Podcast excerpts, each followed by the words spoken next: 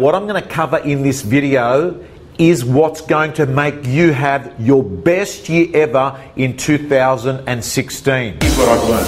The best of the best have got the following. What's your goal for the next six months? Hey everyone, this is one of the most important videos I've done in 2015. We're not having an agent interview this week because I thought I needed to nail down these points and hammer them home. We only have about six weeks to Christmas, and I think that what I'm going to cover in this video is what's going to make you have your best year ever in 2016. So, the first thing I want you to do is November must be November Blitz month. The rest of this month, I want you to get on the phone and to call every person on your database. And what I want you to do is to give them a review on 2015 you will call everyone on your database and say, hey, it's Tom here from Tom Panos Real Estate. Um, I wanted to give you an update on exactly what happened in real estate in 2015, if I may. What you'll do is cover what happened. Second part of the conversation is you will tell them what the market is doing right now. The third part of the conversation is what you expect the market will do in the next three to six months. What you're doing is forecasting because you're as close as any expert there is in your marketplace to predict what it's going to be like after Christmas. So let me repeat. You're going to call everyone in your database and say, We're doing a review on what the market was for you. It's going to take me a few moments. I want to cover what happened this year, what's going on right now, and what we think the market's going to do in the next three to six months. Then you're going to move into what I call your list 2015, launch 2016 strategy.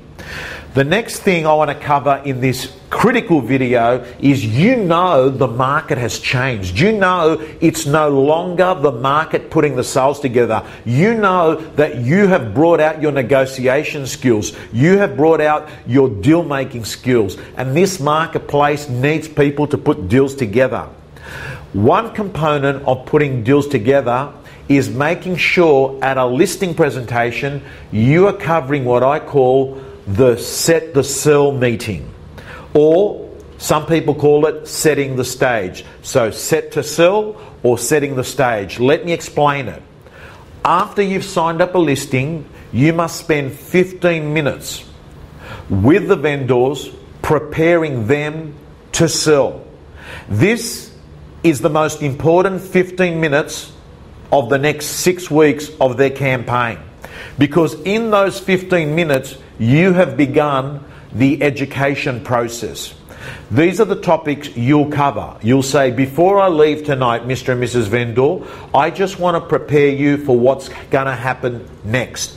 And I want you to know that there's a few things that I'd like to cover because you may feel uncomfortable down the track if I haven't covered them now. The next thing I want to touch on, and to me, um, with auctions, as someone that's doing 10, 11 auctions most Saturdays, I've got to say that really good agents now are actually getting offers from buyers and many times creating a sale before auction day.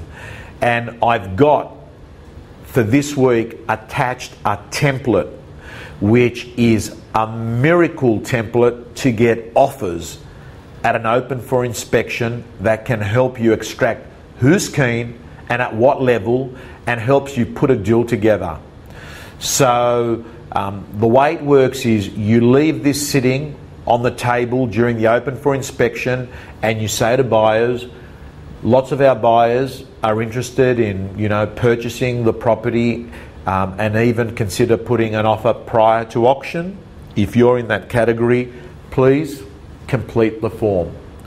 So, this form here is helping facilitate deals at the moment in a marketplace that needs a deal maker because having 10 people show up and bid on a Saturday or a midweek auction is becoming more rare and rare.